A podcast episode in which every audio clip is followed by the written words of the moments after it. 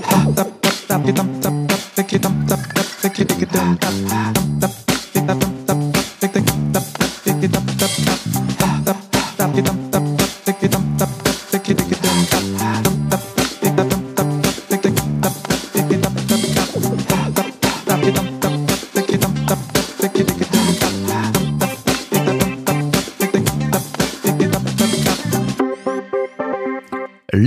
tu connais Hmm, Ce sont de fausses croyances qui ont un impact sur notre fonctionnement neuronal. Et une fois que l'on a ces croyances en tête, bien le bonjour pour les en déloger.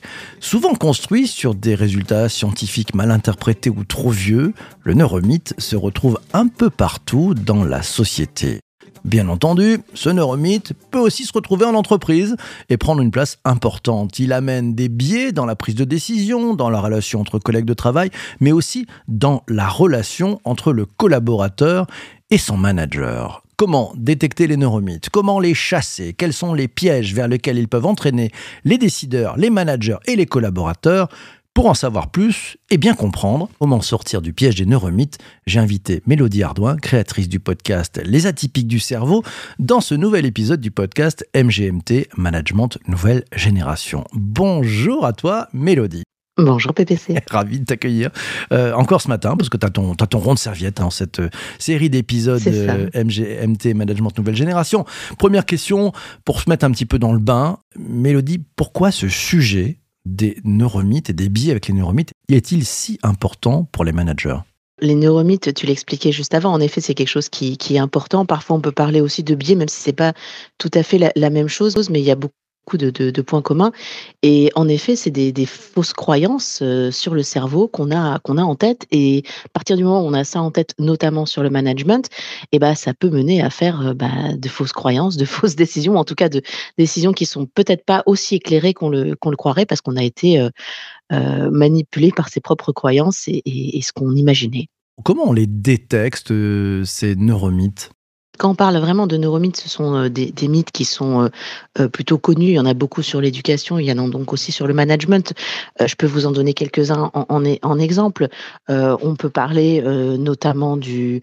en entreprise, on voit beaucoup le syndrome de l'imposteur, on voit beaucoup l'effet de Dunning-Kruger qui sont à la fois des, neuromythes, je pourrais en dire quelques mots si, si, tu le souhaites, et qui sont à la fois aussi évidemment des biais, parce que les, encore une fois, les deux sont liés, c'est-à-dire qu'on part d'un mythe et derrière, on a un biais et on, son cerveau est trompé et du coup, euh, on, s'emmène à penser des mauvaises choses. Donc, c'est très important pour le, pour le management parce que, évidemment, on est censé avoir un management éclairé, prendre de bonnes décisions basées sur des faits, basées sur du réel. Et quand on se rend même pas compte que, que son cerveau euh, euh, n'est pas en pleine réflexion, et ben là, on risque d'aller vers de mauvaises décisions. Et comme on est en direct pendant qu'on enregistre cet épisode du podcast, Hubert nous dit numéro mythe numéro 1, L'avenir appartient à ceux qui se lèvent tôt. Ça, c'est un vrai neuromythe, ça, Mélodie Alors, est-ce que c'est alors après, est-ce que c'est un, un, neuromythe ou en tout cas, est-ce que c'est un mythe euh, là-dessus? Parce que l'avenir appartient à ceux qui se lèvent tôt.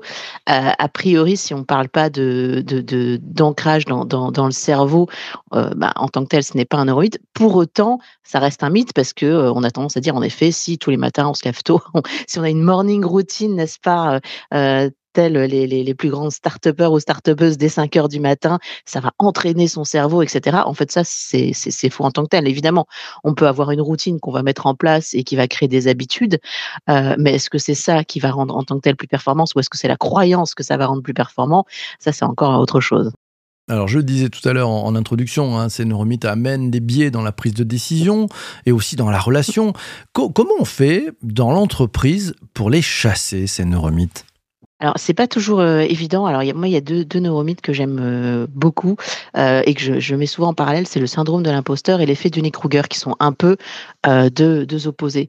C'est-à-dire que, pour faire très très rapidement, le syndrome de l'imposteur, c'est quelqu'un qui est plutôt expert sur son sujet et qui va se sous-évaluer, pensant que, bah, en gros, plus je sais, moi j'ai l'impression de savoir, pour le résumer comme ça. Et alors que l'effet de Dunning-Kruger, qui est un petit peu à l'opposé, c'est-à-dire euh, c'est la croyance que euh, bah, comme je, ne sais pas tout ce que je ne sais pas, bah, j'ai l'impression de savoir. Et bien souvent, en entreprise notamment, on se rend compte que les vrais experts qui peuvent avoir un syndrome de l'imposteur et donc être pris dans, ce mythe-là ne vont peut-être pas euh, en réunion ou autre oser dire toute l'étendue de leur savoir ou leur questionnement ou autre, ce qui pourrait être très très intéressant pour les managers, alors que les personnes qui sont victimes de, l'effet de Kruger, elles, bah, vont dire ah oui je sais, je, je vont se mettre en avant, etc. Et donc ça, par exemple, dans le recrutement ou le management, ça a des impacts très concrets qui sont que le, biais ainsi créé, c'est qu'on va se baser sur ce mythe-là pour se dire ah mais un tel ou une telle en entretien est très pertinent. Euh, sûr de soi, et donc, on va peut-être plus confier tel ou tel poste ou telle ou telle, telle ou telle chose parce qu'il ou elle assume. Et en fait, bah, ce sera peut-être pas du tout la bonne personne. Propos de, de Laura qui nous dit un biais c'est prouvé, un neuromythe c'est faux ou c'est notre cerveau qui ne réalise pas les biais? En fait, j'ai envie de dire c'est un peu les deux. euh, Laura, que un neuromythe, euh, ça c'est sûr, c'est quelque chose qui est faux, d'où le principe que ce soit un mythe. Donc on a pu démontrer que c'était faux. Les deux exemples que je viens de, de, de vous donner, en effet, sur euh, l'effet de Kruger ou, ou le syndrome de l'imposteur, il y a des choses qui expliquent en fait comment on peut se mettre dans ces mythes-là, dans ces biais-là et comment ça fonctionne. Donc on peut aller déconstruire pas à pas de ce dont on parle et donc en tant que tel, c'est faux. Mais une croyance, à partir du moment où elle est fausse, mais qu'on la fait sienne, eh ben, elle devient vraie. Et c'est bien là tout le problème. Qu'est-ce qui est euh, finalement pour toi euh, en, jeu avec ces biais qui sont induits par les neuromythes, notamment dans les relations euh, collaborateurs-managers? Bah, se passe que ça donne lieu à beaucoup de, stéréotypes ou de beaucoup de, pensées qui vont des croyances limitantes aussi. Euh, on peut par exemple aussi évoquer le neuromythe autour du cerveau droit, cerveau gauche, qui euh, depuis a, été euh, enfin, prouvé scientifiquement, démenti. Donc on est vraiment sur du neuromythe, mais on entend encore hein, couramment euh, en entreprise, en management ou même ailleurs dire ah mais toi t'es plutôt cerveau droit ou cerveau gauche, donc ah mais toi t'es plutôt, je vais plutôt te mettre sur des choses, on va faire appel à de la créativité, etc parce que tu as fait un test où je sens que tu es plutôt tel cerveau. Et en fait, ça, c'est totalement faux. le cerveau n'est pas latéralisé. En tout cas, pas de cette façon-là, c'est clair. Donc ça, ça peut aussi mener à, des stéréotypes et se dire ah mais oui, mais lui il agit comme ça parce que voilà, c'est un créatif, c'est un, cerveau latéralisé, etc., etc. Donc en fait, c'est des choses sur lesquelles on, va s'appuyer et on va peut-être construire une identité, une identité d'équipe, une identité de fonctionnement qui est totalement fausse. Et donc ça, ça peut être quand même assez, assez gênant. Et puis, ça, encore une fois, c'est vraiment limitant pour certaines personnes qui vont s'enfermer derrière, derrière ces mythes-là. Lucie aimerait qu'on creuse un peu plus. Elle te pose la question, quelle différence justement entre croyance et neuromythe selon toi? Le neuromythe, en fait, euh, est, une croyance qui, jusqu'à ce qu'elle soit démontrée fausse, reste vraie. Donc c'est là tout le, problème. Par exemple, cerveau droit, cerveau gauche que je viens d'évoquer, pendant, mais encore jusqu'à très récemment, on, pensait que c'était quelque chose euh, qui avait une réelle existence. Mais parce que on se basait sur des études qui avaient été réalisées au 19e siècle, en réalité, notamment de, Broca pour, euh, pour, le, citer, qui avait été un scientifique qui avait travaillé là-dessus. Et en fait, ça n'avait jamais été déconstruit ou ça n'avait jamais été remis en question. Donc en fait, ce mythe-là, cette croyance-là, elle a pu prendre de l'ampleur, prendre de l'ampleur parce qu'en même temps, c'est séduisant, on va dire, d'un point de vue marketing ou autre, de, parler de cerveau droit, cerveau gauche. Et en fait, et ben là, on se rend compte euh, à, à l'heure actuelle qu'on peut totalement démonter tout ça, que c'est faux, mais c'est pas parce qu'on dit que c'est faux que ça devient réellement faux dans la tête des personnes. C'est souvent comme ça. Ah tiens, bonne question de, Hubert euh, qui est en forme ce matin parce que c'est un chercheur de, et un casseur de neuromythes. Euh, nous dit le fameux process communication model, les différents types de personnalités, rêveur, persévérant, empathique, rebelle, promoteur, travaillomane. Est-ce que ça, c'est pas un neuromythe finalement? Il y a énormément de, tests, en effet. Euh, il y en a qui sont euh, plus ou moins basés sur des choses scientifiques.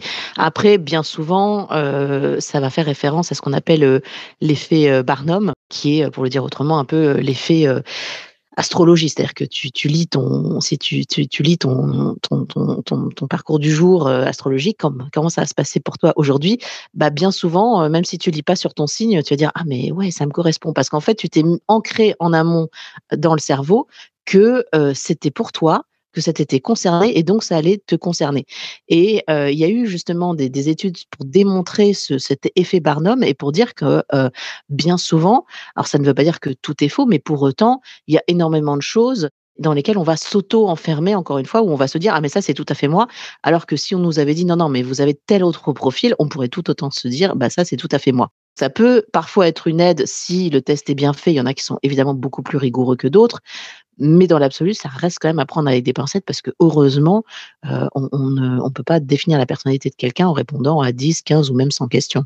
Tu nous disais tout à l'heure, cerveau droit, cerveau gauche. Il y a peut-être ce sujet aussi de dès qu'on commence à simplifier les choses, ça amène à faire mettre les choses dans des cases. Euh, Laura te pose la question, les neuromythes, c'est mettre des gens dans des cases aussi? Oui, tout à fait. Euh, oui, oui, évidemment, c'est très bien vu, Laura. C'est euh, le, le, neuromythe, en, effet, pour simplifier des choses euh, qui parlaient du cerveau, donc qui peuvent être extrêmement complexes si on veut vraiment bien comprendre de, quoi on parle, eh ben, on va vouloir être pédagogue et on va vouloir peut-être vulgariser. Mais à vulgariser à l'extrême, ou si on veut en parler plus dans les médias, typiquement cerveau droit, cerveau gauche ou, d'autres, hein, et ben à force évidemment on appauvrit ce dont on parlait, on ne sait même plus quelle était la définition d'origine ou le sujet, et puis on, en arrive en effet à quelque chose qui n'a plus, qui n'a plus vraiment de, sens. Je rebondis sur les propos de Vincent, très pertinents. Il nous dit notre vision du monde est faite de croyances. Si on enlève les croyances, notre monde s'écroule. On ne peut pas ne pas avoir de croyances. Alors, les neuromythes sont-ils évitables? Bah, je pense que c'est, oui, évidemment, c'est évitable. Euh, ça ne veut pas dire que ça l'est facilement. Euh, c'est-à-dire que c'est le principe de, rigueur euh, scientifique qui est de quand on me dit quelque chose, un peu comme dans le journalisme bien fait, c'est-à-dire qu'on va aller vérifier, on va aller croiser des sources, on va aller chercher des sources fiables, parce qu'en effet, on peut lire sinon à peu près tout n'importe quoi aujourd'hui. Mais en fait, le premier point, déjà, c'est de s'interroger et de sortir soi-même des stéréotypes qu'on pourrait avoir sans même s'en rendre compte. Parce que le problème, il est, là aussi, c'est qu'à force d'être ancré euh, des choses dans la tête ou les avoir entendues, on les a fait siennes sans même savoir pourquoi, ni les même les remettre en question. Et en fait, c'est là tout le, point principal, parce que les neuromythes, euh, on en retrouve beaucoup, notamment dans, l'éducation, et c'est des choses qui perdurent plus tard. Et en effet, après, dans le management ou en entreprise, euh, c'est quelque chose qui va, du coup, être là sans même qu'on en soit conscient ou consciente. Et, le neuromythe, ça se chasse en solo ou ça se chasse euh, en collectif? Bah, les deux, mon capitaine. C'est-à-dire que en solo, encore une fois, si déjà on ne prend pas pour, euh, pour argent comptant, non pas juste uniquement ce qu'on nous dit, mais ce que notre propre cerveau nous dicte ou ce qu'on a l'impression d'avoir toujours su, mais sans même euh, se demander pourquoi ni l'avoir remis en question, c'est une première chose. Et après, évidemment, euh, si on, échange avec des collaborateurs, si on en parle en, équipe ou autre, ça permet aussi d'aller démonter certaines croyances. Euh, parce que, par exemple, cerveau droit, cerveau gauche, dont je parlais tout à l'heure, si on discute avec des collègues et, si on creuse un petit peu, pourquoi la personne se dit cerveau droit ou cerveau gauche, qu'est-ce qu'elle met derrière, et puis après droit gauche, pourquoi, etc.